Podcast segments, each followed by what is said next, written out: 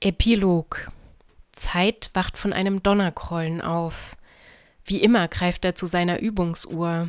Sie zeigt im nächsten Augenblick 23, 23, 23. Er war wohl vor einer Stunde eingenickt. Er sieht natürlich seine eigene Hand mit den Zeigerfingern aus dem Augenwinkel. Es ist die gleiche Hand, die er jeden Morgen erwartet, die gleiche Hand, die zu dem gleichen Uhrenkörper so gut passt. Der Anblick im Spiegel erschreckt ihn nur ein wenig, wenn er dabei an Karma denkt. Er ist noch einmal in der Zeit zurückgegangen, um die Entscheidung über den Zustandswechsel seines Körpers zu ändern. Sein Körper soll der einer weiblichen Person bleiben, auch wenn er sein Pronomen geändert hat.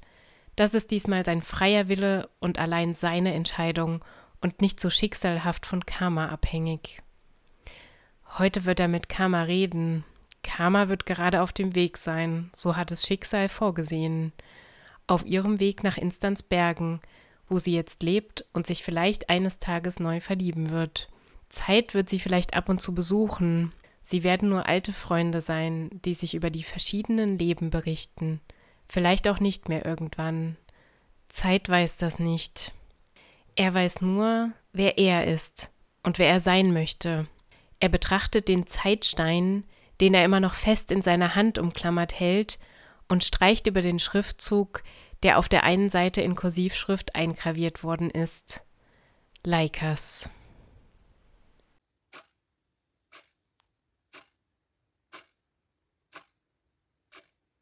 Hallo zurück. Ich bin Vinnie Radke. Das war die vorerst letzte Folge meines Hörbuchs, was Zeit passierte, als Willkür im Netztunnel war. Geschrieben, gesprochen, produziert und mit den gemalten Logos ausgestattet wird dieser Podcast namens Willkür die von mir höchstpersönlich. Ich danke nochmal meinen Einsprecherinnen, die folgende Figuren eingesprochen haben. Dem Christian als Leikers bzw. Zeit, Simo als Karma, Kati als die Oberkontrollwache, Sarah als Zeit und Easy als Maya und als Wache. Und ich selbst habe die Willkür gesprochen. Also vielen, vielen Dank an euch alle. Ohne euch wären die ganzen Dialoge so einfach nie möglich gewesen. Ja, und ich freue mich sehr auf weitere Folgen, die ich mit euch einsprechen kann äh, in der nächsten Serie. Ähm, wie geht es nun weiter mit dem Podcast hier? Es wird natürlich eine Fortsetzung geben, aber das dauert wie immer etwas Zeit. Vor allem, weil der ja allen das Budget gekürzt hat.